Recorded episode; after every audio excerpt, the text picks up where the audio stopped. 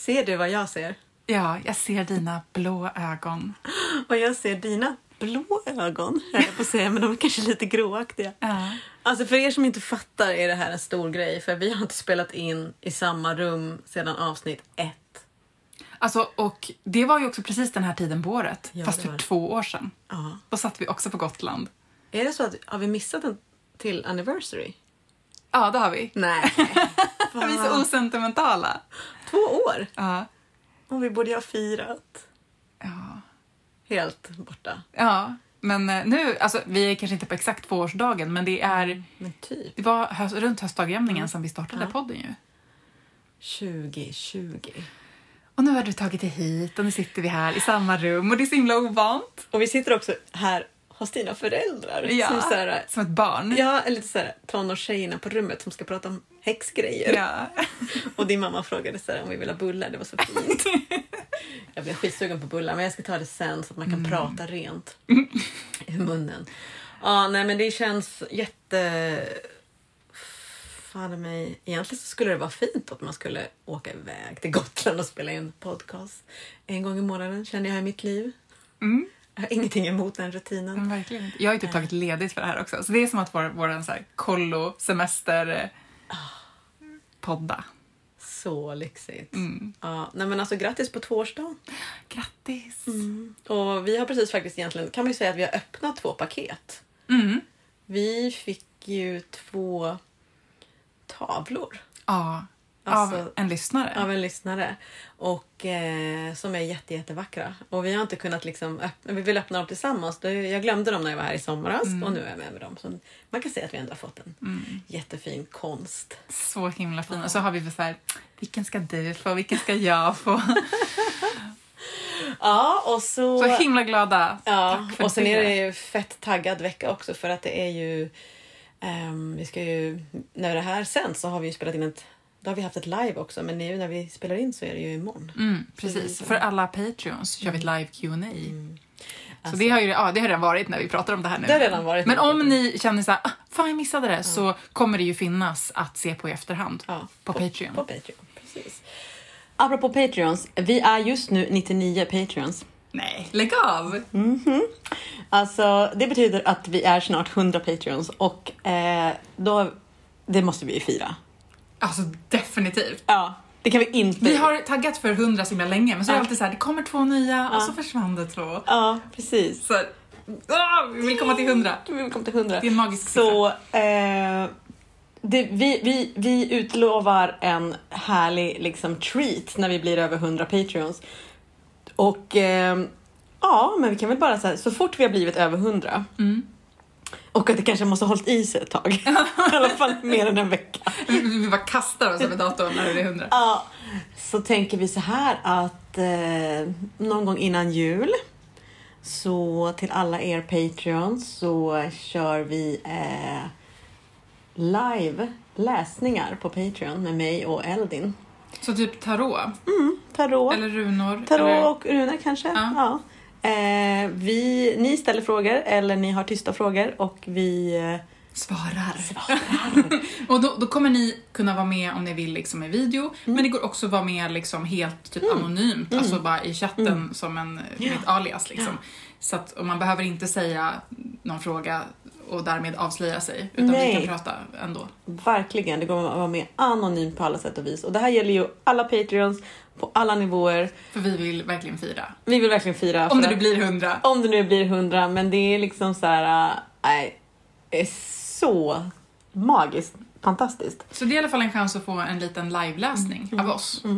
Och vi, precis, för vi har ju också, också kunnat verkligen, de här Patreon-pengarna nu, vi har kunnat jobba med podcasten i två dagar och bara ösa liksom. Vilken gåva. Mm, det är så himla bra att du har kunnat komma hit. Det hade vi inte kunnat göra annars. Nej, det hade vi faktiskt inte. Suttit här och All planerat. right. You all manifest a hundred. Thank you, thank you, thank you. alltså det har också varit ganska mycket grejer. Det har varit val eh, här.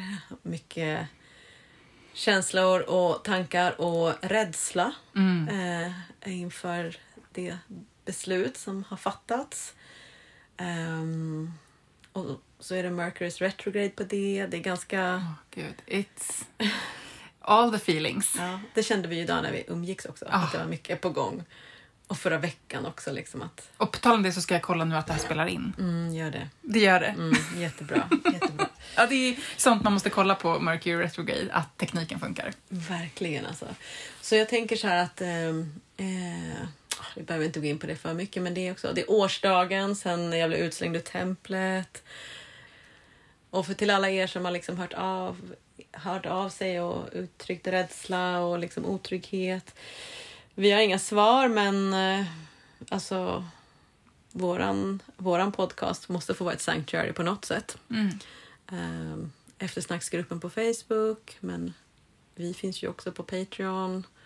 Alltså vi finns ju, jag vet inte vad vi kan göra, jag kan inte lova någonting vi inte kan hålla, men vi finns, vi finns här. Ja, alltså jag, sk- jag skrev ju min bok utifrån precis såna Ja, här tankar och känslor. Det Ja. började redan liksom när SD kom in i riksdagen. Då började mitt, liksom, min rädsla så att, alltså den, ja, Mm. eh, och liksom de tankarna som blev boken. Liksom. Så att jag, jag tänker att man kan, man kan jobba och hantera det här på olika sätt. Liksom. Det, Finns det någon del i boken som du kan så här, läs det här just nu om du känner dig väldigt hopplös? Det beror lite grann på vad det är man känner att man behöver tror jag. Jag har ju Mm. en, ett kapitel som handlar om att väva cirklar. Alltså hur man organiserar, hur Mm. man eh, så.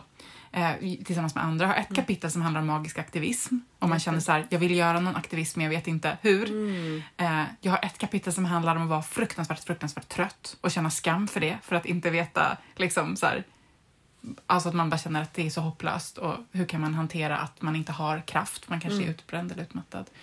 Ehm, Tre asbra kapitel. Okej, och det är ehm, jordens krafter, eh, vävens krafter och vindens krafter. Mm. Ehm, men man kan ju skriva till mig eller så om man vill ha tips också.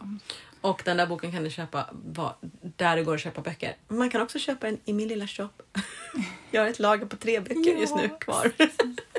Men det är jättekul att jag har en bokaffär. Jag är har ju, för det. jag har ju faktiskt din bok och Wolverines bok och så ska jag få ta in en annan bok som också är häxig. Alltså i jätteliten upplaga. Det är så coolt. Varför det är fint och Ja. roligt. Leka affär. Ja, jag menade verkligen inte att så här, min bok är lösningen på alla problem, men bara så här, utifrån vad jag kan bidra med. Så Mm. där, det är vad jag kan bidra med just nu. Men min fråga till dig är, vad är lösningen på Nej, jag det skojar. är din hemliga Det fråga. min hemliga fråga. Nej, min hemliga fråga ha- handlar om böcker. Och det handlar om vilken bok längtar du efter att läsa i höst?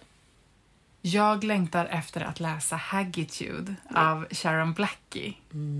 Som jag såg, den är helt nyutkommen. Mm. Och jag kände inte till Sharon Blackie för, förrän du pratade om henne. Mm. Som en sån person som väver mycket kring arketyper, myter och så.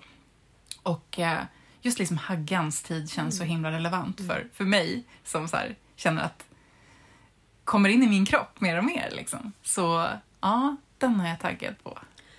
Men den jag också taggad på och vi har ju två ex som vi ska läsa. Ja, vi, Ja. Köpte, vi köpte den för Patreon-pengar. Ja, Så vi kan, kan kanske läsa och föra vidare den visdomen till er. Mm. Ja, jag känner mig väldigt pepp faktiskt eh, på att läsa den boken. Och överhuvudtaget läsa Sharon Blackies böcker på hösten är fantastiska. Mhm. För att, eh, jag vet inte hur det kommer vara i den här boken men hennes böcker är mycket landskapsskildringar från ett Mm. kargt skotskt landskap eller irländskt landskap eller ibland är hon i England och det är mycket så här med, med vinden och havet och skogen och sådär så att man blir lite så här, åh, längtansfull. Det låter underbart. Mm. Men jag vet inte, det ska bli su- superspännande att se vilka myter som hon har Mm. i Haggitude. Mm, Perfekt att gå in i så en bok om Haggan när vi går in i den tiden på året också. Så, mm, det blir gött. Är vi liksom... Är vi, vi är ju liksom i hösten nu och vi är igång med hösten. Mm. Idag i skogen så frågade du mig vilket mitt ord var för hösten. Och då tror jag, om jag sa, om jag inte har så dåligt minne så sa jag förväntansfull Ja, sa men du. försiktig. Ah, just det. Och jag sa ju två ord inser jag nu. Mm. Men, mm. Förväntansfull och försiktig är nog mina ord inför hösten 2022. Mm. Vad är dina ord? Men du frågade ju mig också, men då sa jag bara ordet för idag och det var skör. Men det kan säkert vara det kan säkert vara för hela hösten. Tänker att det är ganska bra kraft att gå in i dödsriket med. Liksom lite avklädd. Ehm, men jag har också någon slags varm känsla Mm. faktiskt. Som att jag kanske kan hålla mig själv i den där skörheten. Någon, sån slags, någon slags trygg, varm tröja runt den. Gud vilka bra ord. Varm och skör. Och Förväntansfull och försiktig. Ja, men det är en liten, liten så här balans. Det är väldigt balanserat, det känns moget. Och vi har inte ens läst Haggertud ännu. Okej, vad ska vi prata om idag då? Ja, men nu så blir det ett annorlunda avsnitt. Så Mm. här, dagen till ära när vi sitter här och eh, hänger i samma rum. Mm, I flickrummet här. Ja. Vi, eh, ja, det här är ju ett avsnitt som eh, vi hade, arbetsnamnet på var ju Talk of the Town. Mm. Eh, men eh, det är egentligen The Talk of the Circle, eller på svenska. Snacket i cirkeln.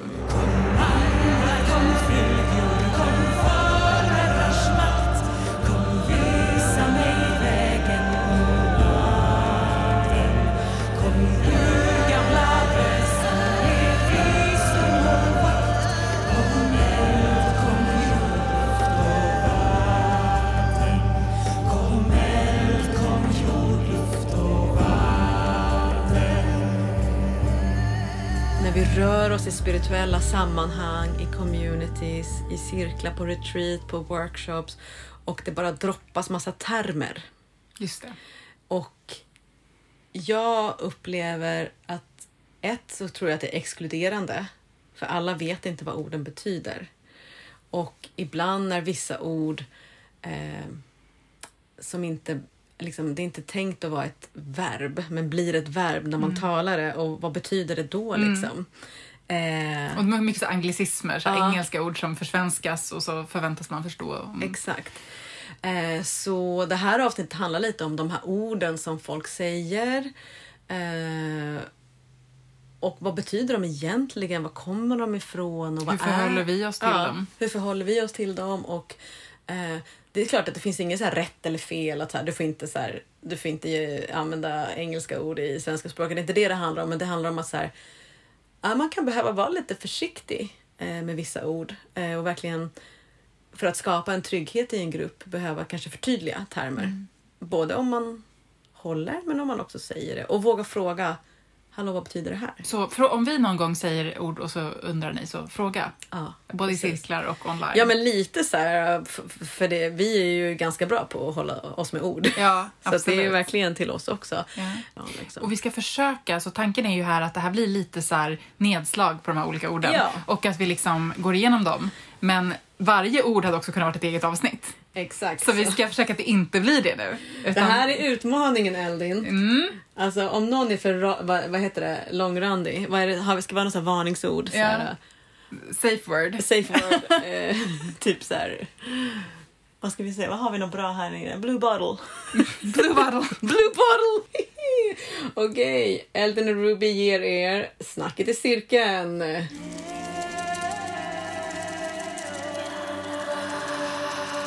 Ett ord Mm. som dyker upp är ju vicka eller vikan. Ja. Vad är man då? Vad är man då om man är vicka? Eller Man är vikan? inte vicka, utan man är vikan. Man är vikan. Man tillhör religionen vicka. Ja. Men jag tänker så här att det är många som... eh, Jag, jag har inte typ träffat någon som kallar sig vikan.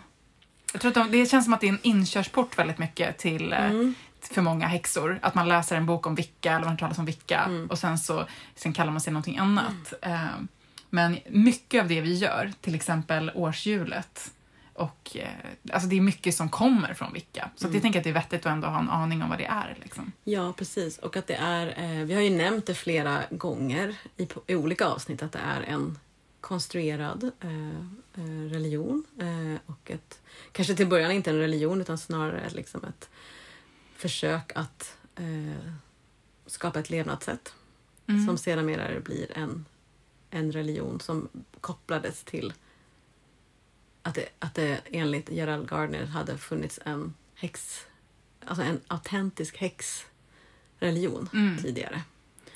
Vilket inte är sant. Nej. Nej. Det var ju ett sätt att liksom, ehm, ge legitimitet Mm. åt väldigt Mm. mycket. I, liksom, kanske fortfarande är så, men särskilt på den tiden så gjo- gjorde man ofta så för att få legitimitet. Och vi ska också tänka på att eh, Vicka grundades någon gång på 1900-talet och då var häxkonst förbjudet. Alltså vi Mm. hade inte religionsfrihet vare sig det England eller Sverige. Nej. Så ehm, ja, blev väl liksom offentligt någonstans på 50-talet när religionsfriheten kom. Precis, det finns ju mer skrivet liksom om Vicka kanske än om witchcraft. Eh, eller fanns i alla fall. För jag vet när jag började så var det min första bok. Scott Cunningham. Ja, samma här. Mm. Solitary Wicca. Solitary Wicca. Och där, i den boken får man ju lära sig liksom eh, om årshjulet, ceremonier, ritualer. Eh, väldigt mycket dualism, liksom manligt, kvinnligt och Ja.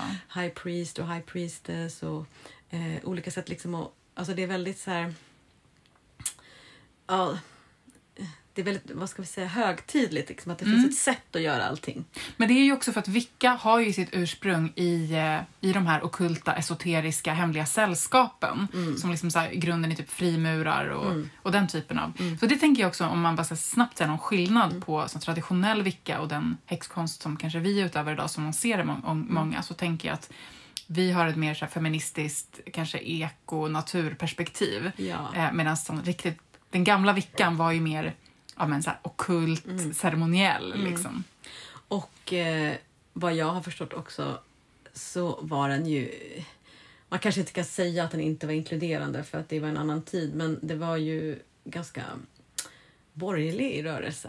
Eh, den fick inte så jättestor spridning liksom i... Men det är väl också det som är så, det ok- ockulta, ordet ockult betyder ju det dolda. Ja. Det ligger lite i sakens natur, att man så här, hemliga sällskap, att det är inte en missionerande rörelse utan det handlar om att det är så här lite hemligt och mystiskt. Men alltså, vi typ kanske vill förändra världen och Precis. gärna vill så här, vi har mer politisk liksom. Men sen upplevde jag också i... Det, det- jag slutade läsa eh, Scott Cunninghams bok. Eh, jag läste all- faktiskt aldrig klart den för att det... Efter ett tag, liksom halva boken, så kände jag bara här eh, att jag tyckte att det matades på. Det här säger inte jag är, utan jag upplevde att det matades på så himla mycket med liksom att så här, mannen behöver kvinnan och kvinnan behöver mannen. Gud ja, det här komplementära. Ah, alltså det var så tradigt.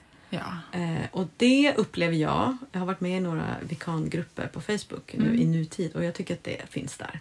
Att det känns som att det är en, eller jag upplever att det är en viktig del, att man kompletterar varandra hela tiden och att det finns saker som du gör och saker som du gör och därför så eh, passar inte den för mig eh, som bas. Och jag tänker att det är också någonting som syns i många andra så här, häx och hedniska sammanhang som inte är vikanska, men som jag tänker kommer från Vicka, vare sig folk är medvetna om det eller inte. Och det här är väl också en anledning som jag tänker på att det är bra att ha lite koll på sånt här så att man inte bara köper ett koncept utan att veta var det egentligen är det kommer ifrån. Nej, och att, alltså, eh, och att vi, vi har jättemycket av vår praktik kommer från vikansk. Liksom. Alltså så här, sättet att tänka kring... ah, Eller kommer det från vikansk eller kommer det från någonting annat innan? Men alltså bara så att man inte kan... You cannot bypass it. Liksom, Nej, bara för absolut. att man är, gör witchcraft. Nej. Och det är ett annat ord också. Witchcraft. Mm, ja, Eller hur?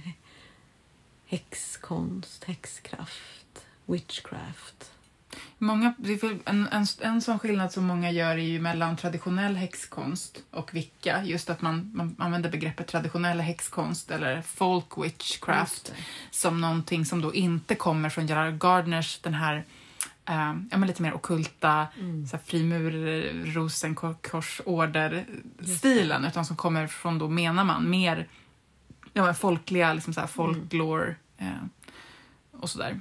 Ehm, Och där ingår ju också i folk witchcraft så ingår det ju, och för det finns ju inte så mycket i Vicka, alltså eh, myter och sägner om landet och Precis. myter och sägner om örter och träd och Mm. eh, väsen. Det är inte alls eh, väsentligt i, i, inom den Nej. vikanska traditionen. Där är det mer fokus på det cel- celestial, liksom Ja. månen och liksom de här stora krafterna Mm. medan det är mer det lokala i den Ja. traditionella häxkonsten. Precis.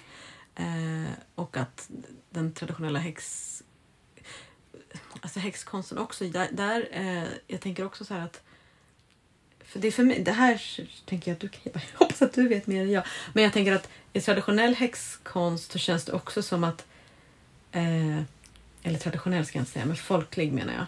Eh, alltså fokus känns inte som att det är på typ en gud eller en gudinna utan fokus känns på så här äh, den här spellwork, den här Mm. besvärjelsen kan jag göra för att hjälpa dig eller för att hela dig eller för att läka dig. Men det är inte alls utan att det mycket väl skulle kunna varit en, en, en annan religion. Eh, Du har, du har så rätt. Du får Ja! A. A i betyg. Nej men det är ju så därför att den traditionella eller folkhäxkonsten den kan, ju, den kan ju ofta till exempel vara kristen. Eller vilken annan religion man nu tillhör. Så det ser man ju i sån folk, liksom, folkliga spells så är det ju ofta så här Jesus och Sankte Per, det de kristna, eller Ja. svenska liksom. Ja. Så att, eh, att den traditionella eller folkhäxkonsten har liksom inte en religion utan den är mer pragmatisk, den syftar till liksom det mer praktiska livet och sen så kan man kombinera det med, men också med typ ateism. Alltså, Ja, det behöver nej, inte ens nej. vara liksom. Um, Och den är väldigt förankrad i på platsen du är på. mm, Alltså det är väldigt viktigt att inte uppröra Mm. eventuella väsen, krafter, förstöra naturen runt där du är. Alltså det ställer till stor kaos liksom och paja egentligen ekosystemet såklart Mm. men att liksom eh, vårda traditioner på platsen du är på. precis. Sen tänker jag att en viktig sak att bara lägga till, för jag tycker att i ordet traditionell så finns det också det här med legitimitet. Ja, det. Att det liksom är, ordet traditionell får det ju att låta som att det är mer legitimt och mer historiskt Mm. än till exempel Wicca.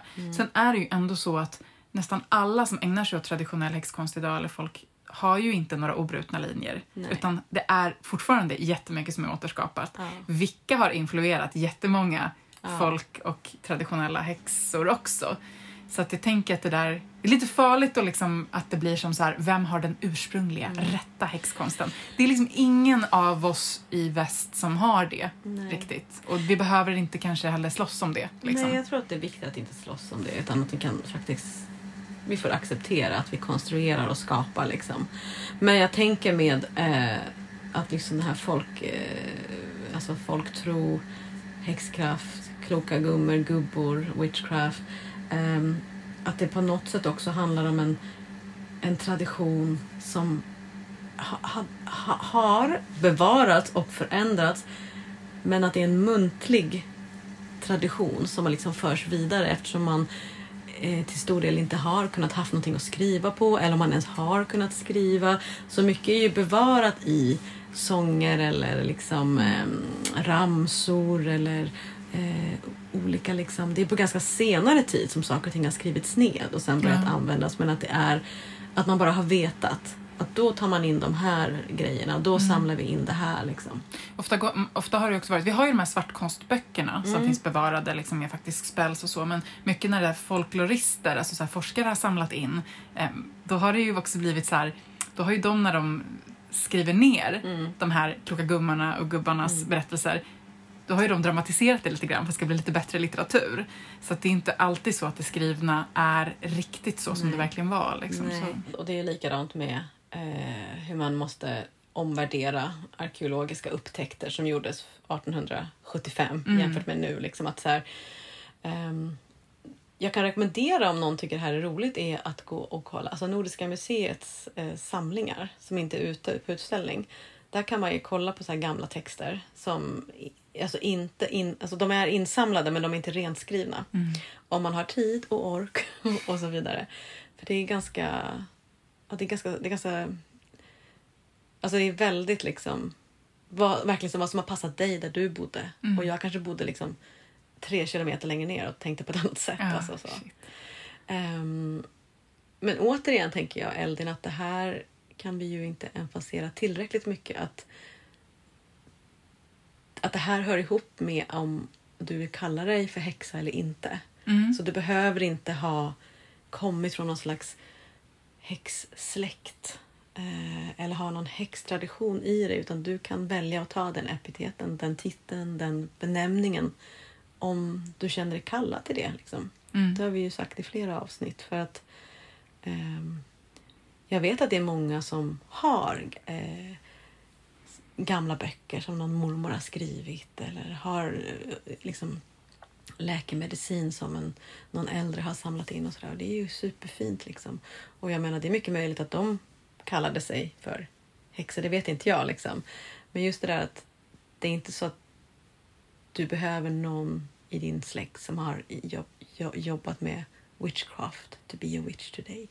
Det, det är ju igen, det är liksom så här, det har ju använts som en så här, ett sätt att legitimera sig själv i ett samhälle där det har varit så här mycket misstänksamhet mot Mm. liksom, eh, folk som som har krafter och man då säger så här, ah, men det här kommer från en lång släkt, liksom, då, då har man fått mer liksom, ja, men man har fått mer legitimitet. Så jag tänker att det behöver inte vi hålla på med längre.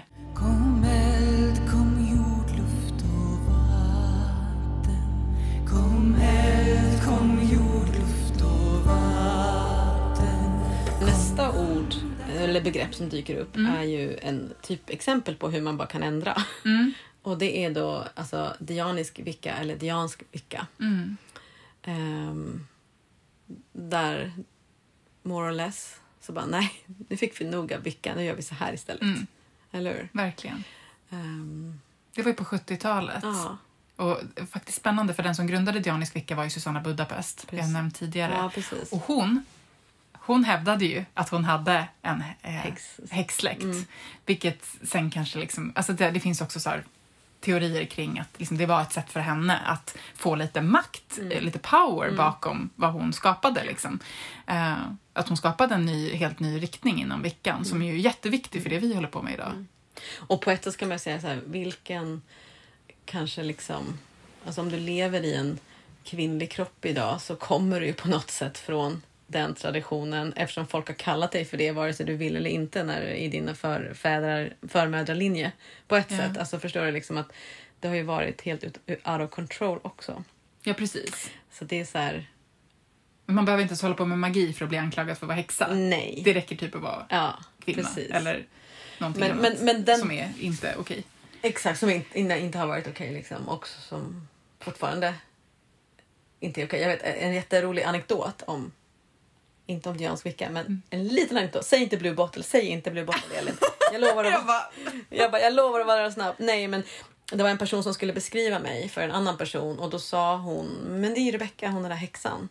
Och då sa den andra personen, gud vad elak du är, Rebecka är jättesnäll. Nej, men hon är häxa, jag menar att hon är häxa. Vad menar du? Hon är, jätte, hon är typ sjukt schysst. Och så bara, va? Och sen så kom de in på att så här, aha, okej, det är min, det är jag som valde det ordet. mm. Ja. Ja, men det är ju ett, det är ett skällsord för många fortfarande, Mm. så det är klart att det, att det är så. ja, men diansk vicka är alltså en i kort eh, vicka utan gud. Mm. Och därför att liksom man, länge i vicka så var det ju Diana, alltså man pratar om guden och gudinnan i den Mm. Ja. traditionella vickan och då var gudinnan Diana. Så då blir dianisk vicka där det bara är Diana, Ja. bara gudinnan. Fast det kan ju vara andra gudinnenamn också, men Diana var väl den man ofta använde. Liksom. Och, i, och det kommer liksom i samband, i samröre med liksom eh, feministiskt arbete och Mm. alltså Ja, det är 60-70-talet, Ja. liksom, hela den vågen. Ehm, reclaiming kommer också in men det är kanske lite senare med Starhood. 70-talet. Ja, så det är väldigt nära på ändå. Liksom. Det är ju i, i liksom... I, ja, men jag tänker, reclaiming är väl ännu närmare det som du och jag är ja. inspirerade av egentligen för att det också har det ekologiska, liksom, Mm. Eh, inte bara det feministiska utan också det, liksom, tanken om naturen och, Mm. och det politiska, liksom att magisk feminism och så. Så reclaiming är ju Starhawk ja, precis. eh, i San Francisco 70-talet. Genom att välja att bara jobba med eh, gudinnan så väljer man också att upptäcka vilka fler gudinnor finns. Vil, vem har gudinnan varit i historien? Vad finns det för gudinnor? Och vad har de egentligen skrivit om gudinnor? Så det är både ett feministiskt och ett historiskt och ett religionshistoriskt eh, arkeologiskt arbete. Att liksom så här, vad betyder det här? Det handlar väl också om, tänker jag, att liksom, för jag menar, jag tänker i, i gardnerisk, den ursprungliga Mm. vickan, liksom, så, men när man har den här dualismen, liksom, att gudinnan är si och guden är så, då är det ju på ett sätt som att gudinnan inte är komplett. Gudinnan är inte, Mm. men, medan i den dianiska vickan så är det ju liksom att hitta alla de sidorna Mm. i sig själv. Det är inte så att liksom, jag behöver en man eller en manlig kraft för att bli komplett. Nej. Utan gudinnan är komplett i sig själv, jag Mm. är komplett i mig själv. Och det är därför jag tycker, jag tycker det är ju, för mig är det ju fortfarande det som jag är. Liksom. Om jag skulle behöva kalla mig någonting Mm. så skulle jag kalla mig det bara för att jag tycker att eh, det handlar inte bara om, alltså det handlar om att vi är kompletta och Mm. sen så kan vi liksom undersöka hur jag kan bli mer hel Mm. eh, fast jag behöver ingen annan. Mm. Ehm, och jag tänker också så att det hör ju ihop, det hör ju också ihop med feminismen i att man också började liksom ifrågasätta könsroller, ifrågasätta identitet i kön och ifrågasätta liksom, vadå kvinnlig syssla? Mm. Alltså så här, och att man kunde få en kraft i den här rörelsen. Mm. Eh, så den är ju extremt, extremt mer aktivistisk och feministisk än Gardenisk. äh, Sorry, Gardeniskt. Gardenia. Gardenian Gar-. Gardnerisk. Det låter som den här, vad heter det, mm, Gardenia heter de här trädgårds... Ja, just det, märket. blommor. Ja. Eh, så den är ju... Alltså den är ju nog svår att förhålla sig till och liksom inte komma i kontakt med någonting aktivistiskt eller feministiskt Ja, eller så. Den, absolut. Det blir det. Bara, bara genom att välja bort guden och, och säga att gudinnan är komplett Mm. så blir det det. Mm, absolut. Jag tänker att om man ska ge ett litet boktips om man vill fördjupa sig i det här, eh, och eftersom att vi inte kommer göra det just nu, kanske Mm. Nej. en annan gång om ni önskar det. Men då tänker jag Ronald Huttons Triumph of the Moon. Han är ju historieprofessor med fokus på just häxkonst och nyhedendom. Så att han, hans Triumph of the Moon är ju en historisk genomgång av allt det som vi nu har sagt på tio minuter. Då ska vi läsa den. Den, Den är inte jag läst. svinbra. Mm. Alltså den är mm, Mm. väldigt välskriven och underbar för att få lära sig om hela häxkonstens, den moderna häxkonstens historia. Och vill man läsa något på svenska så finns det ju Sofia Axelssons bok eh, Vardagsmagi för, vad heter den? Vardagsmagi, Nordiska gudinnor och vardagsmagi eller något sånt där. Mm. Eh, hon, hon är ju hon, det- hon, är, hon har varit eller är ordförande för Diansk Wicca i Sverige. Mm. Ja, nu menar jag boktips inte om dianisk vicka utan Nej. om eh, allt det vi Ja, pratat om allt, Ja, ja, precis. Men jag menar om man vill läsa någonting på svenska om eh, Dianisk. Dian, alltså om gudinnan i Ah, Sverige och Diansk Wicca. Så. Mm. Ehm, det var faktiskt den boken som fick mig... Jag måste kolla exakt vad den heter för nu rabblar jag lite här. Men... Nordiska gudinnor, vardagsmagi för dagens kvinnor. Ja, exakt. Ja. Ja, den. Så kan man eh, läsa det. Om, för den är inte out of print. Det är hennes runbok som är out Mm. of print. Så den finns. Mm. Nu kommer vi in lite mer på, på så här, eh, Ja. typ Sverige och Norden, Mm. kanske så här lämpligt nog. Och lite Ja. begrepp som vi slänger oss med här, för nu har vi Mm. varit liksom ute i världen. Mm, nu har vi ute i världen. Mm. Så här Är du, är du asatroende eller? Får man ju höra Ja, ibland. men, exakt, är du asatroende ja. Mm. Är du det då eller? Nej, ja, jag vet inte jag. Jag, är, jag tror ju att det finns asar. Ja. Så då är jag väl det antagligen. Är du vanatroende då? Ja, det är jag också. Nej men okej, ska vi reda ut det här nu? Ja, nu måste vi reda ut det här. Ja, men det- asatro är ett Mm. begrepp som kom på 1800-talet. Eh, som, alltså det menas typ så här, det som vikingarna trodde på. Det är väl Precis, typ det de man menar. konstruerade vikingarna som konstruerades på 1800-talet. Precis, de här med typ horn på Mm. hjälmen och liksom. Så att ingen, ingen viking sa själv att den var asatroende. Nej. Så det är egentligen inte liksom ett, alltså kalla er det om ni vill, men det Mm. är inte egentligen ett begrepp som varken forskare eller vikingar Nej. använde. Det är väldigt populärt i USA att säga asatro. Asatru, ja. Asatru, ja precis. Mm. Men asar är ju en typ av gud, en typ Mm. av väsen i nordisk mytologi. Så därför är det också lite missvisande, för det är ju inte som att... Det är lite missvisande för att jag tror att de, är man asatroende så tror man ju inte bara på asa-gudasläktet. som att man man- förnekar all existensen av alla de Av andra. jättar och vanor. Nej, men det gör man ju Nej, inte. det gör man inte. Och sen, och sen måste jag som religionsvetare också säga att hela begreppet tro är också Ja. så otroligt kristet Ja. och har ingenting med Nej. vad fornnordisk eh, sed handlar om. Exakt. Tro hör inte hemma. Så jag tror, att, jag tror att ganska många har, har slutat helt med Ja. att kanske säga det. Liksom. Och eh, det samfundet har ju bytt namn Mm, till eh, Fornsed. Fornsed Sverige. Mm. Eh, och det är ju en modern, alltså en modern, eh, de har moderniserat jättemycket där man liksom, de förklarar mycket mer kring hela den gudavärlden. Eh, kring eh, alla olika gudar och gudinnor. Mm. Eh, och de, det är ju ett registrerat trossamfund som jobbar med, de har liksom eh, godar och gudjor som är som präster eller prästinnor. De har eh, ett högsäte i Uppsala men sen finns det ju olika lokala föreningar Mm. eh, där det känns som att de som jag känner som är med tycker jag ändå har jobbat ganska aktivt på att få bort machostämpeln Mm. från asatro. Mm. För den finns ju liksom från 1800-talet Mm. och även sen från typ 90-talet. Så här, Ja. ja, men det finns en så här vikt makt liksom, rörelse Mm. som har approprierat mycket av det. Och de har ju bara approprierat typ guden Oden och Tor känns det som. Mm. Det är inte så att de, de ens hängde med Heimdall Nej, jag är verkligen inte. så att säga. Någon regnbågskille? Nej, ingen regnbågskille som vaknar, vaktar en regnbågsbro. Liksom. Ehm, så, så det är ju, och det kan man ju också få höra, men är du fornsedare liksom? Mm. Och sen har jag också hört i samband med fornsed, liksom norröna tradition. Mm. Har du hört det? Mm. Men det används inom forskningen också, Ja. att man pratar om de norröna Mm. traditionen liksom för att, som ett samlingsbegrepp liksom, Ja. istället för nordisk. Alltså, det är mycket så här, ska det vara fornskandinavisk, Mm. fornnordisk, norrön? Det är egentligen liksom olika ord för att beskriva ett kultur, språkligt och kulturellt område. Liksom. Och ingår då, vad ingår i det begreppet? Är det liksom Norge?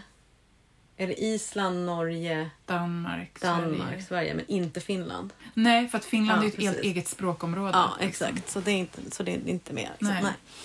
Mm. Eh, men de jobbar ju mycket med eh, eh, saker som du och jag har nämnt i podden och arbetat med typ saker som, som sejd. Mm, som den fornnordiska, eh, liksom, schamanska, magiska praktiken. Ja. Och eh, sjunger gallrar. Håller offentliga blot Mm. också som man kan gå Mm. på. Eh, förhåller sig till ett årshjul. Alltså det är mycket som liknar det vi gör. Jätte, jättelikt liksom. Eh, Lite mer uppstyrt skulle jag kunna Ja. tänka. Alltså så kanske lite mer så här att det, det är ändå så här, det finns en organisation Mm. och det liksom Mm. är... alltså I det begreppet så finns ju också hedning. Just det, det här som du har skojat om en gång. Mm. Gjorde jag det? Ja. Var det roligt? Du skojade och, för jag, kalla, jag sa så här hedning som om det var en vanlig sak att sa, säga och du bara hedningar säljer mesmar. Kommer du inte ihåg det? Nej, jag... Du tyckte att det lät liksom folkligt på något sätt. Jo, men alltså, jag tycker att det är jättestor skillnad på begreppet pagan och hedning. Ja. Pagan är så här, it's a little bit sexy and cool and nice. Medan hedning är så här, Bevanhös åh, ja, nej, men alltså det är lite så här, ja, med smör. med smör. Tycker du inte att det är lite olika? Alltså jag har alltid tyckt att hedning är coolt och Ja. tufft. Du Ja. har helt liksom, jag kan inte tänka på det ordet normalt längre. Förlåt! En hedning, det är, liksom, är ju det är liksom metal med hedning. Men nej, nu är det mer smör. Ja, nu är det med smör. Nej, men du och jag är, alltså vi är ju, att, att kanske liksom jobba med att, att häxkraft, diansk vicka, är ju att vi är hedningar. Det går ju in under, alltså igen, om man skulle ett religionsvetenskapligt perspektiv, så på, på modern ny Mm. religiositet, då skulle ju forskare kalla oss för nyhedningar. Ja, det är precis. det vi är. Eller neopagans. Neopagans, ja. Precis. nyhedningar som samma liksom. Sen så, vet inte. För förr i tiden handlade det ju om att den kristna eh, tron i, eh, i, i Skandinavien ville liksom eh, få bort hedna tro. Ja, alltså hed, precis. det Alltså, var liksom, då- hedning är den som inte är kristen. Ja, den som inte är kristen. Liksom. Eller pagan, samma sak. Liksom. Och, men sen har det också varit så att eh, romarna ville ju också få bort the Celtic pagans Ja. när de ville komma in med sin tro Mm. eh, och så vidare. Så att jag kan tänka mig att det är också att när man inte... Alltså det är också att inte tro på det systemet som Mm. De andra vill att man ska tro på på något sätt också. Ja men precis. För att- det kan ju att- till och med vara så att det var till och med protestanter tyckte ju att katoliker var Hedningar. hedningar. Ja. Liksom, så att det är så här, vem bestämmer vad som är det rätta? Mm. Det som inte är rätt det är ju hedniskt. Liksom. För man kan också säga heathens. Ja, Precis, så pagan heathens, det är lite... ja, det är ju bara egentligen olika. Alltså, heathen kommer ju från det fornnordiska Ja. ordet medan pagan kommer från det latinska. Just det. Så det är egentligen bara... Men båda betyder ju typ den som bor på landet eller på Ja. heden. Och den som bor och säljer med Och säljer med Nej men jag tänker så här, för att, att det, att säga att man är hedning är ju liksom, då säger man ju inte, alltså det, då säger man ju inte vad man tror på. Alltså man, eller man kan ju bara säga att man inte kanske är då kanske kristen, men, men det är inte så att Men det är den ursprungliga betydelsen av ordet hedning, men, men den har ju fått en, en annan betydelse. Precis som vi pratat så mycket om, att häxa betydde en sak i, i Tyskland för 500 år sedan. Det betyder någonting annat idag. Det betyder mer saker. På samma sätt betyder hedning mer saker. Så att Idag har ju hedning fått, till exempel om man tittar på Pagan Federation som är en paraplyorganisation för Ja. Det hedniska eller paganska, så är det ju så här, det finns typ tre gr- grundpelare som handlar om liksom, ja, men, jämlikhet mellan kön, naturens liksom, helighet och sådär. Så att liksom, hedning har ju fått ändå också den här betydelsen av att det finns någonting i att nej, man kan inte bara ha en andlig gud och Nej. nej, naturen är inte bara underställd människor. Liksom. Men är det förbehållet allt man tror på en gud och en gudinna eller är det bara att man tror på naturen? Det är att man tror på naturen Ja, och att hur? man erkänner, eh, nu kan inte jag de här i huvudet, men det, det har någonting att göra med att man erkänner att eh, liksom, Mm. det är inte bara typ ett kön som har Nej, makten. Liksom. Precis. Så det är ett ord som har liksom blivit omkodat det också. Mm. Det är ju väldigt härligt att höra. Jag träffade en person i Spanien som sa så här, I'm a pagan. Och då tänkte jag så här, men åh, och då tänkte jag så här, han säger, om jag översätter då så sa han, jag är hedning. Och så Mm. tänkte jag så här, och i hans fall handlade det väldigt mycket om att han ville leva lite off-grid. Ah, med naturen ah, liksom. ah. Och tro på naturväsen. Liksom. Mm. I- Icke-organiserat på något sätt. Mm. Mm.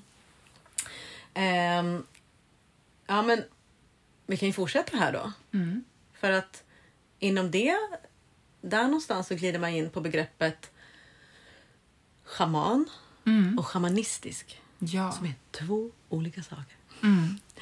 Eh, more or less liksom. Alltså det, och det är en ganska vanlig sak som jag tycker jag hör och jag inte riktigt vet om alla alltid vet. Mm. Absolut. Ska vi ta från schaman, var kommer det ordet ifrån? Ja. Vad betyder det? Precis. Ordet schaman kommer ifrån Sibirien, eller hur? Ja, jag bara kollar på min lärare, eller hur? Mm. Eh, och det, det, det är en, en ganska... Eh, alltså ett ganska litet område som jobbade eh, i Sibirien där de hade en shaman En specifik liksom, religiös roll. Mm. Liksom. Men- som är... Eh, man skulle eventuellt... Man kan inte översätta det, men om man skulle förklara vad det är så är det då någon som är som en en prästinna eller en präst eller en medicinman, medicinkvinna, en eh, eh, själavårdare. Alltså någon som har hand om det andliga. Mm. Någon som kan ha, eller en häxa. Någon som kan ha en fot i den här världen och en fot i den andra världen. Någon som var kunnig i stammens traditioner, stammens läke, eh, läkekonster, stammens myter och så vidare. Eh, och det var, och det, och det är vad ordet shaman betyder. Hur har det här ordet kommit till oss då, kan man ju fråga sig. Från den här lilla gruppen tunguser i Sibirien Mm. Tunguser, till det, ja. liksom att, att alla går och pratar om det här. Ja. Det har ju att göra med att det var forskare som, som studerade det här och sen såg så här, hmm, folk gör typ lite grann likadant här borta i Mm. Afrika eller i Nordamerika eller hmm, vänta, det här är typ samer, gör inte de också lite det här? Och så blev det att man liksom pratade om, man började kalla alla de här, det blev som ett samlingsord, shaman blev som ett samlingsord Mm. för eh, vilken kultur som helst eh, religiösa funktionär. Precis. Och schamansk då Just blev det. så här, när man gör de här, det blir som, en, som ett samlingsbegrepp för vissa typer av praktiker. Och jag tänker att det som utmärker det schamanska gentemot liksom andra religiösa roller som kanske prästinna eller präst och så, är ju att eh, schama, alltså det schamanska, grunden i det, är ju just det här att stå med en fot i andevärlden och en fot i den här världen och att kunna göra resor däremellan. För, ja, men oftast för folkets skull. Alltså för att hämta bot eller kunskap. Liksom. Precis. Så det, när man pratar om det schamanska så när forskare pratar om det så är det att man menar just att det är folk som ofta, ofta genom trans. Att Man försätter sig i trans och därigenom kan i någon form av ande, liksom, själsresa resa in i andevärlden liksom, och hämta kunskap. Ofta i, i samröre med plantor av Mm. olika slag. Liksom. Mm. Och sen så fanns det ju en man som hette Michael Harnett. Mm, på 20 Harner. Harner. Han var ju väldigt fäst vid det här. Liksom. Alltså, han tyckte det var fascinerande att, så många, att det, det fanns så mycket, mycket likheter liksom, i, att, eh, i många då shamanska eh, liksom, läror, traditioner så fanns det en övre värld, en mellanvärld och en undervärld. Och man kunde resa, det fanns eh, fylljor eller kraftdjur eller totemdjur. Det fanns liksom att eh, naturen var besjälad. Det fanns väldigt mycket som var likt och då ville han, han var väl på sin tid, ville han kanske väl, jag vet inte. Men då utifrån det här då så, så ville han inte att människor i Europa skulle sk- typ ta. Och ville då skapa någonting som hette core shamanism. Som typ kärnan av vad shamanism Ja. är. Typ, vi skalar bort det kulturella Ja, och så behåller vi kärnan. precis. liksom. För att försöka så, här tänka att det måste ha funnits någonting här också i, i Europa. Liksom. Och därför så är det superviktigt att jobbar du med core shamanism så kan du liksom inte, om du behöver, har fått en fjäder till dig så beställer du inte en fjäder från liksom Tupelo, Tennessee, utan du hittar en fjäder där du bor och så vidare. Eh, jätteviktigt liksom. Men sen så vet inte jag, jag har hört lite sen att eh, att han inte var så schysst när han gjorde sina resor och så. Så jag vet inte riktigt. Alltså eh, han är ju jättekritiserad i alla Mm. fall i den akademiska världen. Ja. Just för att jag, jag, jag, så här, jag har läst Way of the Shaman, hans Mm. bok. Jag har varit influerad. Liksom jag tänker att det är, så här, det är lite som med Vicka. Ja. Jag tror att alla som sysslar med någon form av schamanska praktiker idag, alltså Mm. det vill säga som jobbar med trans, jobbar med resor in i andevärlden. Vi kan säga vad vi vill, men någonstans har vi med oss Michael Harners teorier och idéer. Men det som är problematiskt, det som framförallt har kommit upp nu liksom, i modern tid, det är ju det här att Alltså det han gjorde var ju att appropriera, men att ta bort hela den, det folkets historier, historier Ja. kring det här. Alltså verkligen precis liksom whitewash, eh, liksom. Ta bort det som inte passar nej, i. Europa. Och liksom, ehm, men, men också på något vis att säga att så här, de här platsen spelar ingen roll. Jorden spelar ingen roll. Människornas historia, det här slaveriet som det här uppstod i, inget spelar någon roll. Utan medan liksom idag så pratar vi väl mycket mer om att ja, men det är alltså så här, jobba med liksom de rötter där du finns. Liksom, Mm. typ, Seid är inte exakt samma sak som voodoo. Det Nej. är inte exakt samma sak som tungusernas Mm. eh, shamanism och typ att respektera Mm. både platsen och kulturen. Ehm, och att liksom akta sig lite för de här um, metoderna som är helt universalistiska, som inte har några, någon plats. Ja, för liksom. jag tycker också hans metod, jag har varit på workshop Mm. eh, med, med att jobba med core-shamanism och, och jag upplevde liksom att det blev, ja det är tekniskt. Mm, Du lär dig en teknik, Ja. du kan hålla, du lär dig väldigt lätt hur du kan göra en trumresa liksom rent tekniskt men att lära, mm, att, att jag har fått lära mig hur jag kan göra en trumresa med någon som har trummat på här, här där jag bor. Det var liksom en helt annan upplevelse liksom för att mm, det är svårt. Det, är liksom svårt. Det, var så, det var väldigt kliniskt, tyckte Mm. jag. Liksom. Vilket jag tänker i sig är Ja. det här, det är det västerländska Mm. upplysningsfilosofin bara- applicerad Ja. på. Mm. Och det i sig är kolonialism för mig. Att liksom inte Mm. så här, lyssna på det här folkets Nej. specifika kunskap utan att försöka göra den till Mm. något som passar i väst. Liksom. Ja, men jag tror det var, och det var det han, han ville. Han, han kände en saknad. Mm. Alltså det var det han ville fylla ett hål. Vi har tappat bort det här. Liksom. Men då i den här tidsandan och det här så bara glömde bort väldigt mycket. Då. Mm. och, men jag vet ju, böckerna säljs ju. De är jättepoppis Mm. liksom, och så vidare. Det finns eh, inspelade ljudböcker och sådär. Och Det är väl återigen, man kan, eller man bör kanske läsa den eller lyssna på den men veta om när Mm. den är skriven och hur, vad som har hänt sedan dess lite grann också. Mm. Och ett annat begrepp, för att då kan man ju säga, så shaman är ju faktiskt så att det använder vi inte. Nej, Om du inte är. Om du inte är liksom, det är, det är kulturell appropriering deluxe Mm. att kalla sig för shaman. För Och är det likadant? tungusisk. Och hur är det med begreppet liksom ehm, eh, exempelvis medicinkvinna? Säger ju många. Jag tänker att det finns väldigt så här konnotationer till Nordamerikas ur, Ja, medicine, liksom. medicine woman, Ja. medicine man. Även om det är ett engelskt ord. Det är men det är ord, fortfarande precis. liksom...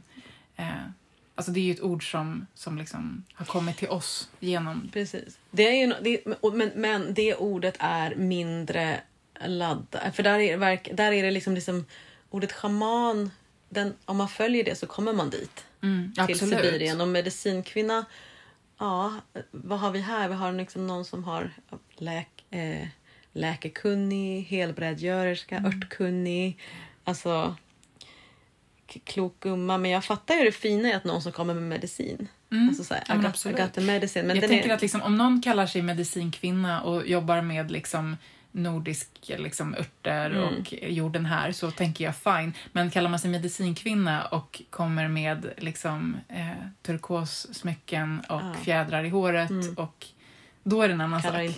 Åskfågeln. Ja. Mm. Nej men det är det. Det är liksom hela, det är superviktigt att vara medveten om att det där är fett inte okej. Mm. Faktiskt inte. Mm. Alltså det, det ska mycket till. Alltså så här, jag, jag, jag vet att det här är ett område som är... Det ska vi inte gå in på nu för vi ska ju vara blue bottle-korta. Men det här är någonting som behöver särskådas i sömmarna liksom, på riktigt. Alltså jag, jag, och jag tycker det är så himla viktigt att liksom... Alltså det är så här, det handlar om att föra samtal om ord, för ord bär historia Mm. och bär eh, liksom makt och är i förändring hela tiden. Så det är heller inte så att det är bara så här, det här får man kalla sig, det här får man inte kalla sig. Mm. Nej, nej, det är inte så. Det, och det, så, så enkel är inte diskursen alls. Liksom. Nej. Utan det är liksom att ständigt ifrågasätta. Liksom. Hela tiden att förstå. Då kan man kan glida in på ett ord som lite grann hör ihop med det här som jag vet att många använder. Mm. Eh, och det är ju då att säga att man man är ju inte animistisk, men man har en animistisk syn. Mm. Eh, det vill säga man tror att naturen är besjälad. Mm. Vilket också är en shamansk praktik. Ja, det är ju själva förutsättningen Ja. för att, kunna, att man ska kunna ha de här anderesorna och kommunicera med andar och är att det finns andar i naturen. Liksom. Men då har du ett ord som du kan använda som inte bär på en massa problematik. Ja, för att ordet animism, det kommer ju från vetenskapen. Det kommer ju från latinets animus, eh, liksom som betyder ande. Så Mm. Det här är ju det. ett rent, det här är ju ett sånt kliniskt, tekniskt begrepp från religionsvetenskapen Mm. som inte bär på någon, eh, fast det är faktiskt inte sant, för den bär på dålig historia, fast på ett annat sätt. Den är okej att använda. Everything has a bad ja, story! Ja, men alltså, the bad story of animism är att forskare använder det nedlåtande från början. Mm. För vi snackar typ tidig forskning, så 1800-tal. Då bara, de här människorna, de tror liksom att trädet är en person. Lever! LOL! Liksom. LMFAO! Se på vildarna, typ så. Så. Mm. ordet i början var det ju nedsättande. Men sen har det kommit att omtolkas som ord gör. De förändras, de om- omtolkas. Mm. Så att idag så använder forskare och människor använder också om sig själva och det betyder Mm. inte något negativt. Och det är ju, jag tycker också väldigt vackert, liksom, ordet besjälad. Ja. är så ljuvligt ord. Liksom. Mm. Ehm, och eh, då har jag en fråga till dig. Ja. För att det finns ju också ett ord som heter panteism. Mm. Vad är det? Pan betyder alla, eller Just det, allt. just och det. teism är ju Gud, Mm. så teos. Så att allt är Gud. Just det. Eh, och om allt har ande och allt är Gud så skulle man kunna tänka att det är samma sak. Men det finns en, liksom en nyansskillnad som är att animismen menar inte att allt är ett och samma ande. Utan att allt har ande. Just alltså, det. Så här, det är att trädet har en ande, Mm. trädanden, vi kan prata med den, den har en viss karaktär. Den här stenen har en ande. Medan panteismen, då är allting består av en och samma gudskraft. Eller en och samma, liksom, allt är ett. Liksom. Ah, okej. De här två är ju inte, liksom, man, kan ju, man kan ju tro på båda. Mm. Man kan ju båda. Det gör ju många. Så här, liksom jag tror att liksom, det finns en kraft som genomströmmar allt. Jag kallar den gudinnan. Typ. Men jag tror också att trädet är en tjurig liten gubbe. Mm. Just det här trädet. Ja, ja, ja, jag fattar. Mm, Så, såklart. Ja. Så, då, och då, så de, de begreppen kan användas tillsammans helt Ja. enkelt. Bara att man inte blandar ihop dem. precis, de betyder Nej. inte exakt samma sak, Nej. men man kan ha dem samtidigt. Och så kan man ju vara polyteist på det också. Just det. Och vad är det då? samtidigt. Poly, många, Många. teos, Mm. gudar. Mm. Typ att man tror på massa asar och till Mm. exempel. Just det. Så asatro, fornsed är egentligen det. Polyteistisk, ja. Polyteistisk, Och ja. animistisk skulle jag säga. Och häxkraften också kanske. Kan vara. Kan men vara. jag vet också Jag vet inte. ateistiska häxor. Mm, som tror på inget. ja. Nej, precis. Ingen, Mm. ingen gudinna, Ja. ingen gud. För är man ateist så tror man inte på något som är gudom. And that's okay too. Yes, that's, it's really okay to not believe, you know. You don't have to. It's okay, okay to be straight. Men alltså, kan vi, inte, atheist. kan vi inte bara ta ett annat begrepp som också har dykt upp någon gång här? Nu sa du det nämligen. Ah, och det är det här med eh, animus och anime. Och det är ju... Anima. Anima, precis. Och det är inte anime för det är japansk tecknad film. Ja. Eh, men det har jag också hört användas i ceremoni. Ja. Och då så tänkte jag så här. Mm. Försökte undersöka lite så här. Ja. Men för mig när jag hörde det, då tänkte jag, alltså då, då lämnade jag liksom både vicka och häxkraft och fornsed och shamanistiska praktiker och animism och hamnade liksom hos en psykolog. ja. Eh, eller hur? You did it right. Det är ju... Eh, Det har ingenting med animism att göra. nej, ingenting med Och det bara animism, låter det är bara ordet ande. Det är för att precis latin Mm. animus betyder ande. Så att det är bara olika sätt att böja ordet. Och då liksom används, så animism är det här som vi har pratat om. Och vad är då animus och Mm. anima? Exakt. Vad kom du till då? då? För, ja, jag har, det har jag till och med skrivit upp här. Ja. För att, eh, nu ska vi se.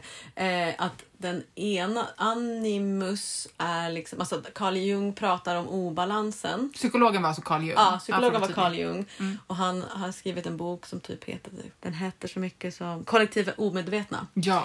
Och då så menar han då att animus är den obalanserade maskulina aspekten hos kvinnor. Mm. Och anima är den obalanserade kvinnliga aspekten hos mannen. Precis. Typ man säger så här, min kvinnliga sida. Ja, Eller min exakt, manliga sida. Exakt. Och att det liksom, och det alltså allting inom Jung handlar ju om att integrera alla de här olika arketyperna. För då är ett till ord. Då kommer vi till ord. Alltså, men att, att, att integrera, alltså handlar allting om integration och att man ska liksom bli hel. Just Så att man ska inte vara, vara liksom i kontakt med sin manlighet utan också med sin kvinnlighet. Så när man Precis. kallar in, om jag kallar in min animus så är det ju typ att med Jungs ord kalla in sin inre maskulina kraft. Ja, precis. Målet är någonstans att man ska inse att allt är ett. Liksom, att jag är en hel person. Precis. Man inte ska så, separera sig från Nej. det manliga.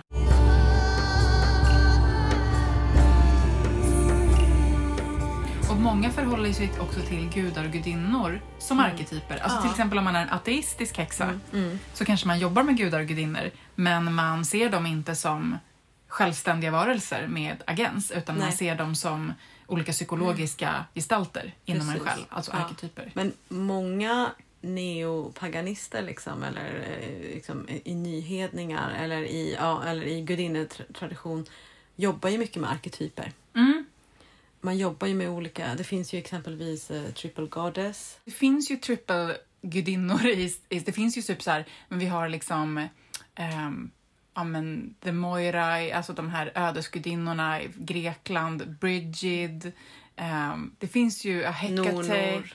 Eh, så det finns ju liksom så här, och så, så har det, fanns, var det ju liksom forskare som, som liksom formulerade teorier kring så här att ah, men det här kanske är en grej så här, eh, över olika kulturer och det var också Robert Graves eh, skrev ju om det här i The White Goddess som är så semi historisk men också väldigt poetisk hittepå. Ja. Liksom. Och jag tänker att så mycket av det tidiga liksom, häxkonsten på 1900-talet och så här, hedendomen var ju influerad av alla de här lite semivetenskapliga teorierna liksom, som vi varit inne på så mycket. Liksom. Så, Ja. Och som hela tiden, och den tangerar in till psykologi, tangerar in till historia, religion. Alltså de är verkligen, det är väldigt experimentellt kan man ju säga.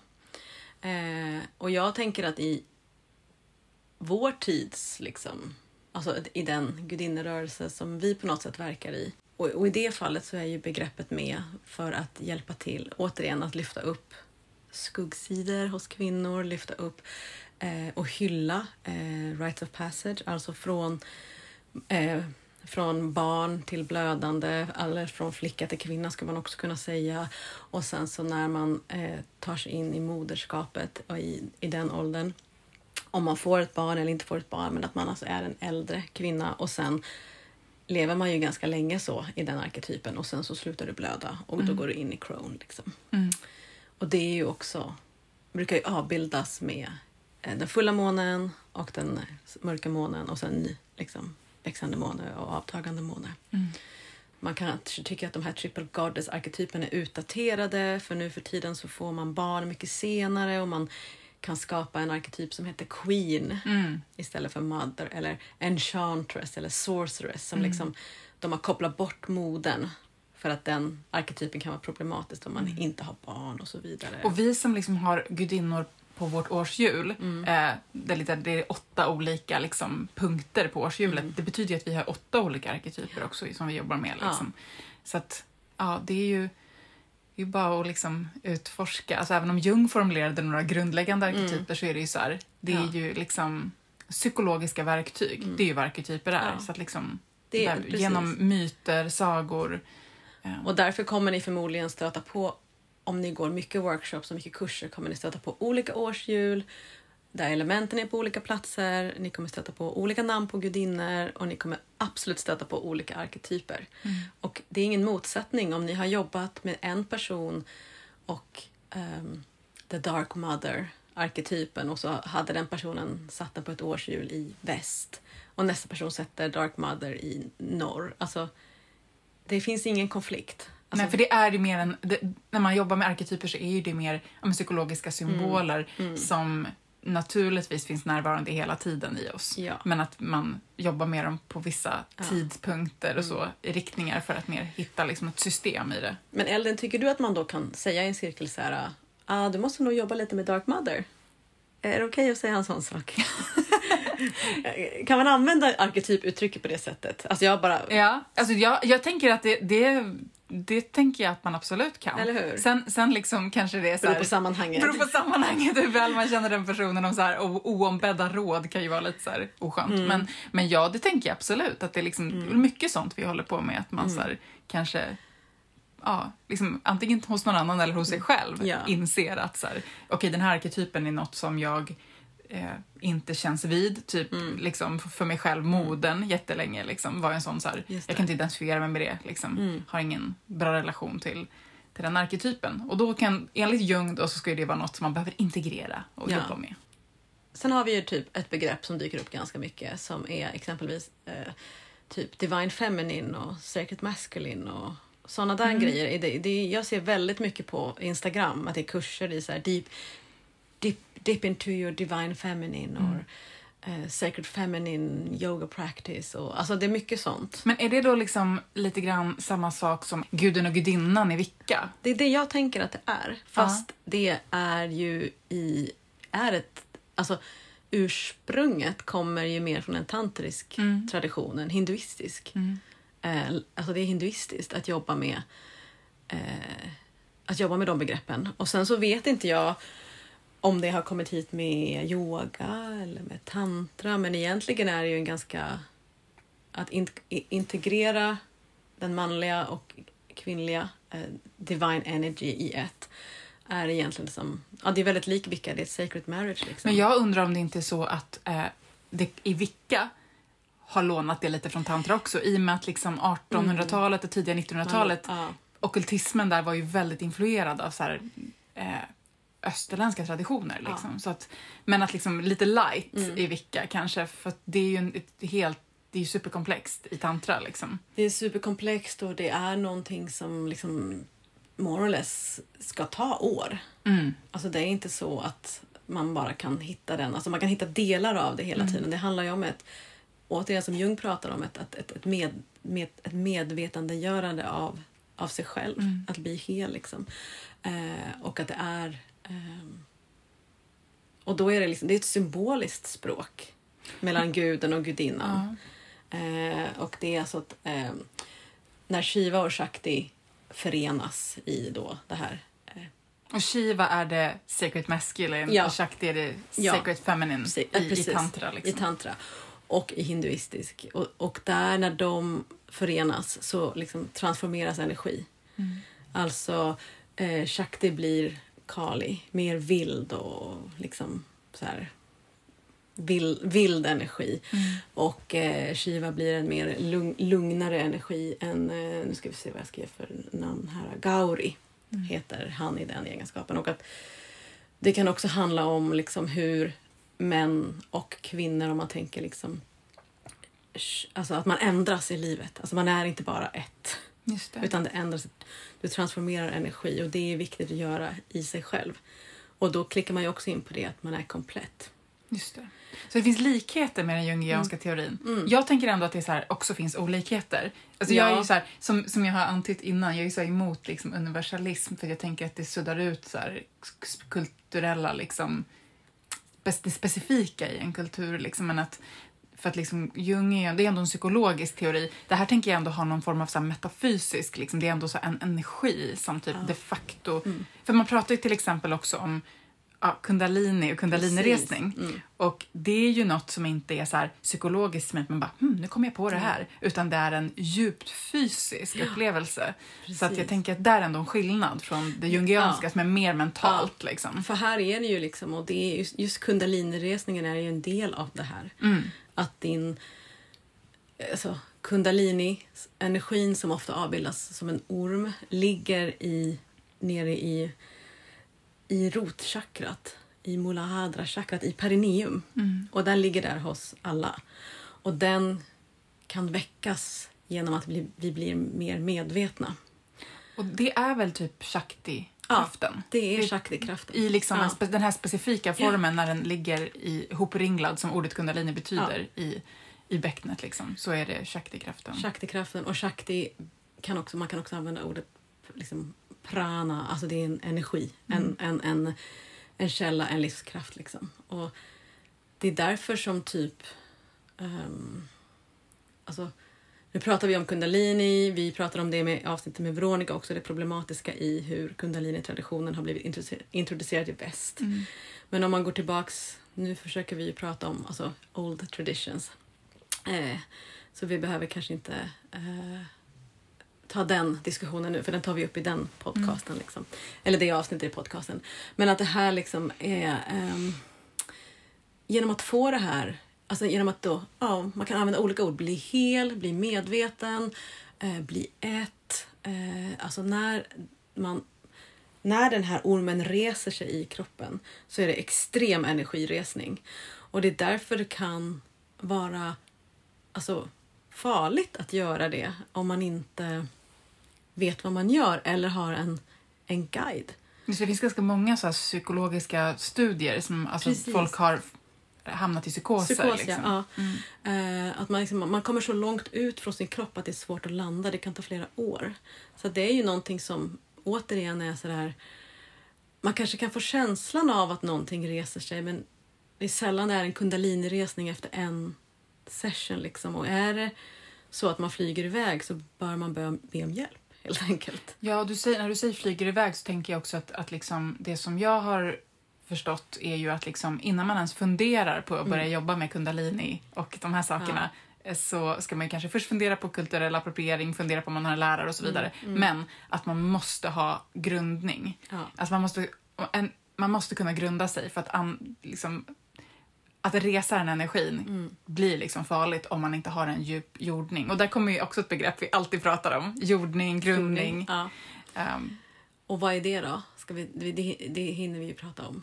Alltså, ja, det, det tänker jag att vi nästan behöver. måste liksom prata om Ja, det. för det tänker jag liksom, folk vill ibland hoppa över och så vill man oftast. sväva iväg. Man vill typ se saker, man vill ha starka upplevelser, transformativa upplevelser, man vill typ gråta och skaka. Alltså det är så också kanske för att man, det förväntas av en och så vidare. Alltså grundning är ju det som ser till att allt det där andra funkar, tänker jag. Liksom. Det är att du behöver, du behöver och jo- jorda, man kan säga jorda sig, man kan säga grunda sig, men det handlar jättemycket om att du har en... Det här är mina ord, Mm. kanske är andra ord, för det här är ju någonting du gör i skådespelarträning också. Ja. Du behöver jorda och grunda dig, men där brukar man prata om att man liksom snarare liksom plockar bort sig själv och sitt ego och rullar ihop det till en liten boll eller någonstans i kroppen för att kunna fylla dig av kraften. Eh, för att kunna göra resor, för att kunna eh, tillåta dig själv att snika in i det undermedvetna eller gå in i eh, ceremoniellt arbete. Så att du behöver på något sätt förankra dig själv i dig själv, men kanske i Moder Jord också. Mm. Eh, och det är därför uttrycket jorda sig.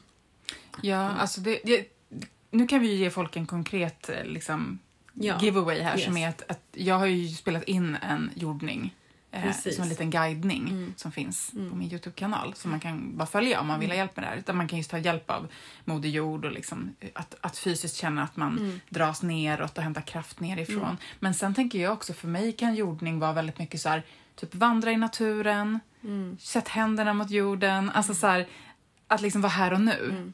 Till skillnad från att vandra in i någon så här andevärld. Liksom. Så att också bara vara väldigt mycket här och nu. Smaka på maten man äter. Mm. Känna sin fysiska kropp. Liksom. Allt sånt är ju väldigt jordande. Liksom.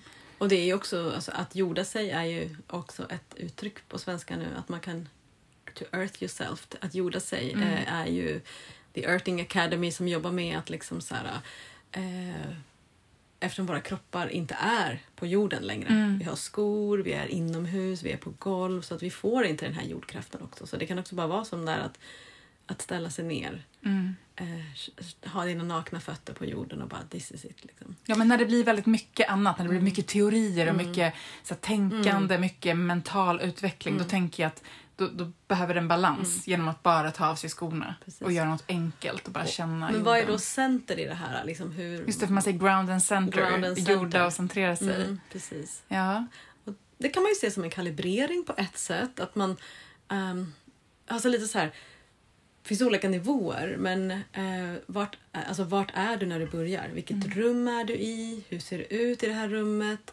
Hur doftar det? Hur känns det? På högre nivå, vart är månen? Vart är stjärnorna?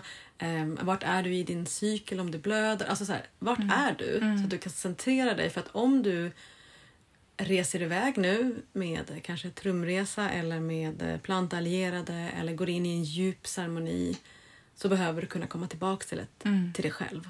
Och då är det jätteviktigt att du har gjort det.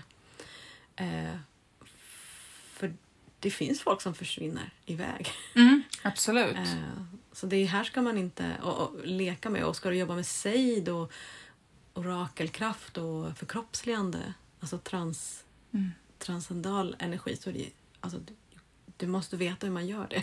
Det är en anledning till att de flesta prästinneutbildningar som jag vet, första året innan man går in på de här mer transresorna och så, så har man ofta i läxa att göra en jordning och centrering varje dag i ett år innan man liksom går i de här mer sväva iväg-sakerna. Liksom. Så att, Och det kan också hjälpa en att avgöra vad som sker eh, i, i, i, i ens upplevelse. Så det är typ super, super viktigt. Ehm, några andra ord som dyker upp är ju bland annat liksom Twin Flame har jag ju hört lite då och då. Och det verkar ju också vara ett, det är ett begrepp som pratar om att det finns en, en själ som är för dig. Liksom. Att att, du- att, att, Är det att man är typ att det egentligen är en själ som är delad i två? en själ är Om delad du i är min två. twin flame Ja, så är vi, egentligen, vi har egentligen samma själ som har splittrats i två. Exakt, och det är typ eh, det är en eh, det är eh, Platon som har skrivit om det eh, och han skrev han skrev att det fanns liksom 72 000 originalt liksom så i Platons gamla texter. Symposium eh, heter den, eller symposium. Där finns det 72 000 liksom twin flames. Mm. Och sen så tyckte Gud att det var så himla hemskt för de blev så starka i sin Vilken kraft. gud? Platon var ju politist. Ja, jag vet inte. eh, Men Gud liksom. Jag bara, hallå? Alltså han så här, eh, den här teorin heter Aristofanes och då Ja. så eh, liksom förklarar han hur originalmänniskan hade fyra armar, fyra ben, ett huvud och två ansikten och två stycken eh, liksom genital- genitalier. Mm. Och eh, de var de originalmänniskorna i den här teorin och då var de 72 000. Och sen så hade de här människorna massa, massa kraft och sen så tyckte gudarna eller guden, eh, men förmodligen gudarna då, att det här inte funkade. Och då splittrar de dem. Och då blir det 144 000 Mhm. nu som letar efter den här. Och, så det, det, de finns. Och resten av oss andra då? Vi, vi andra är... Alltså, vi vi kan är inte, bara en själv. Ja, vi kan Ja. inte hitta. Vi är Eller fast en. who knows, vi kanske är Ja, vi kanske där. också är det. Och det här då, så har man ju liksom... Eh, alltså då blev typ... Alltså då är vi andra är typ slavar enligt den här teorin. Och så de här människorna, om de hittar varandra igen, då kan de göra underverk och då kan de liksom ehm, eh, ändra sig. Men pro- De är problemet typ var... utvalda. Ja, liksom. de är lite utvalda. Det är lite som så här, Livets ord inne i paradiset och så här. Och sen så har den här teorin ploppat upp väldigt mycket i new age-kretsar och handlar väldigt mycket om att ja, men han var min twin flame eller hon var min twin flame men det it didn't work out liksom. Men egentligen så vet jag inte om de känner till den här teorin. Det kanske de gör men att då handlar det jättemycket om att när jag och den är tillsammans då är vi på ett visst sätt. Men sällan så funkar ju det liksom sällan så funkar ju det liksom med ja, att kunna ha ett, ett, ett, en relation. Men jag tycker, att, jag tycker att det låter lite destruktivt att tänka så här. Alltså, dels tänker jag att liksom man på något vis hänger upp sin lycka och sin, liksom, att sitt helande på någon annan person som man ska gå och vänta på då eller leta efter. Men jag tänker också så här, tänk om man är i en så destruktiv relation och så blir man helt liksom enmeshed med varandra för att man typ... Oj, vad händer? Nu är tiden ute ytterligare en gång för det här avsnittet. Nu är tiden ute. Nu är tiden ute. Okej. Mm. Ja, jag hann ge en liten Ja. kritisk eh, vink Nej, men jag håller med. Och eh, det är ju det som också är problematiken med att också kanske gå omkring och tänka att man måste hitta en twin flame. Att det är det som är. För det blir oftast... Jag vet ingen, jag vet ingen twin flame relation som håller. Nej. Och jag tänker att det begreppet är, återigen, nu är vi tillbaka där vi började, att man inte är komplett som en människa. Ja. Att man behöver någonting. Mm. Och nu har vi ju pratat om begrepp som handlar om att Du behöver inte någonting annat eller någon annan. Du behöver bara dig själv och du är komplett. Ja, och många av de här traditionerna har använt så heterosexuell symbolik för att liksom, illustrera de här mot polar, polära krafterna. Och det behöver man inte heller göra. Det är, liksom, det är på något vis bara en liten bakgrund till varför de begreppen finns, liksom, i, rör sig i de här kretsarna. Liksom. Och lite så här att de här eh, 72 000 original humans, eh, de också är... Alltså, de är de som ska ändra världen och de är de lightworkers. Liksom. Och då blir det också nästa nivå av läskighet. Vi har ju pratat mycket om Ja, det är lightworkers. Übermensch-känsla på det, Mm, lite grann. Här, precis. Ja, men alltså, high five här. Eh, vi hann typ inte med alla ord som vi hade Nej, vi har alltså mycket längre lista. men vi vi fick får- sätta en, ett alarm för att få tyst på oss. Ja, så en... Blue eh, bottle. Det får väl komma, Blue Bottle, det får komma tillbaks kanske resten av orden. Men har ni ord som ni har tänkt på, som ni inte förstår och som ni inte vet eh, vad det betyder? Så, Eller typ så här bara, vad är egentligen, vad tänker ni om de här? Ja. så, allting så. Så skriv i gruppen, eh, förmiddags eftersnacksgruppen och ni har så alltid så bra dialoger och konversationer med varandra där. Och ibland är vi där, men det är ju mest ni som är den gruppen. Liksom. Och är ni Patreons på Mothers and Crown så svarar vi mycket mer ut, utförligt på alla era frågor och funderingar. Mm. Och på tal om eh, Patreons. Völvans spådom. Från dåtid till nutid till framtid. Vi älskar och tackar er Patreons från djupet av våra hjärtan. Tack, tack, tack. Puss, puss, puss. Ni är otroliga. Så en av de saker som vi gör för att hylla er, det är ju att varje vecka så drar vi en utav er som blir föremål för völvans spådom. Låt völvan tala. tala.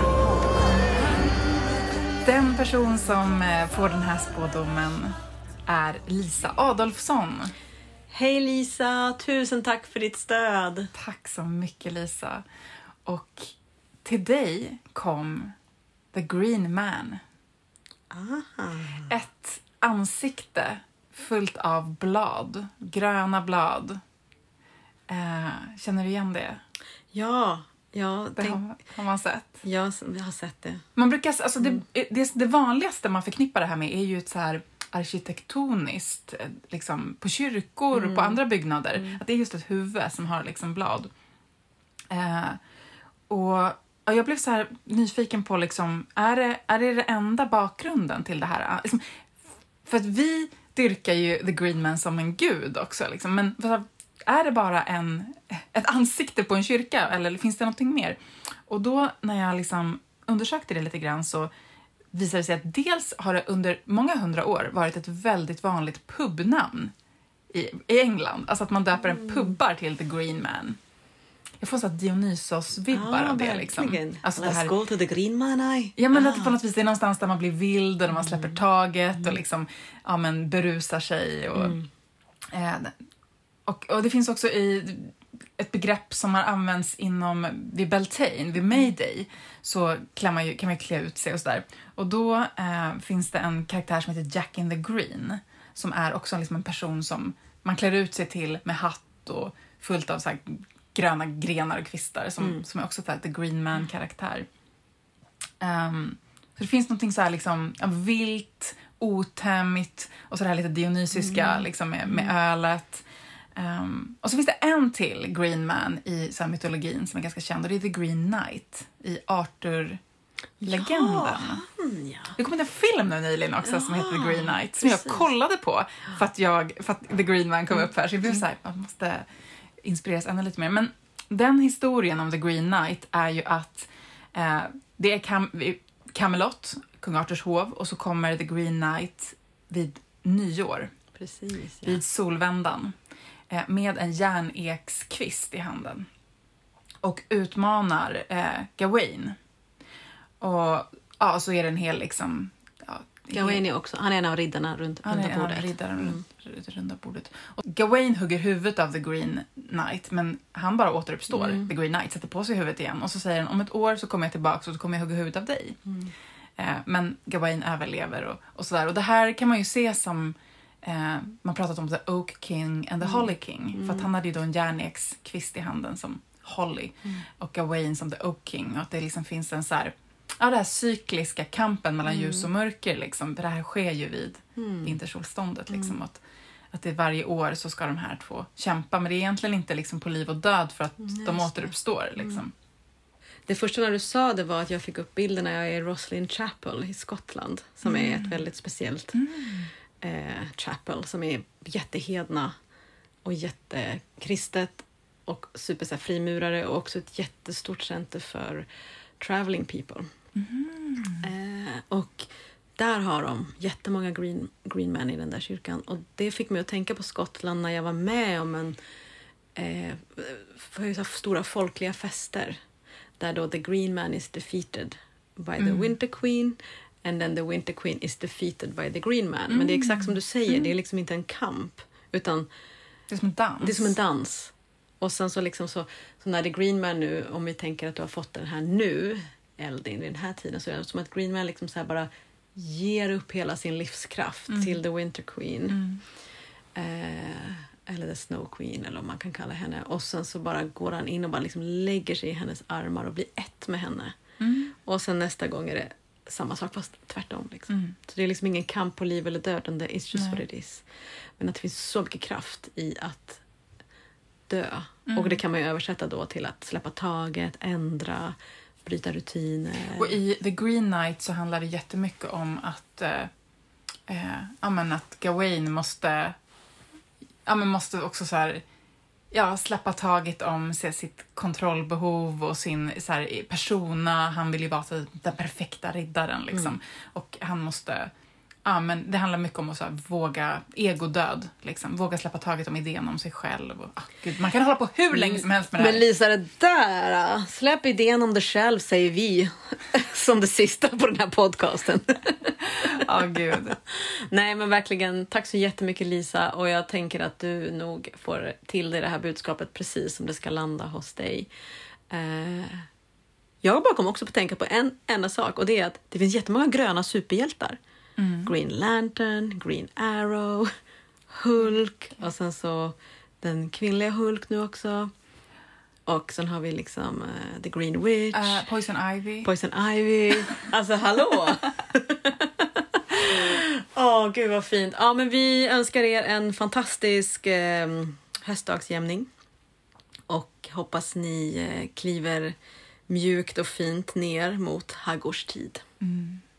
Hej då! Hej då!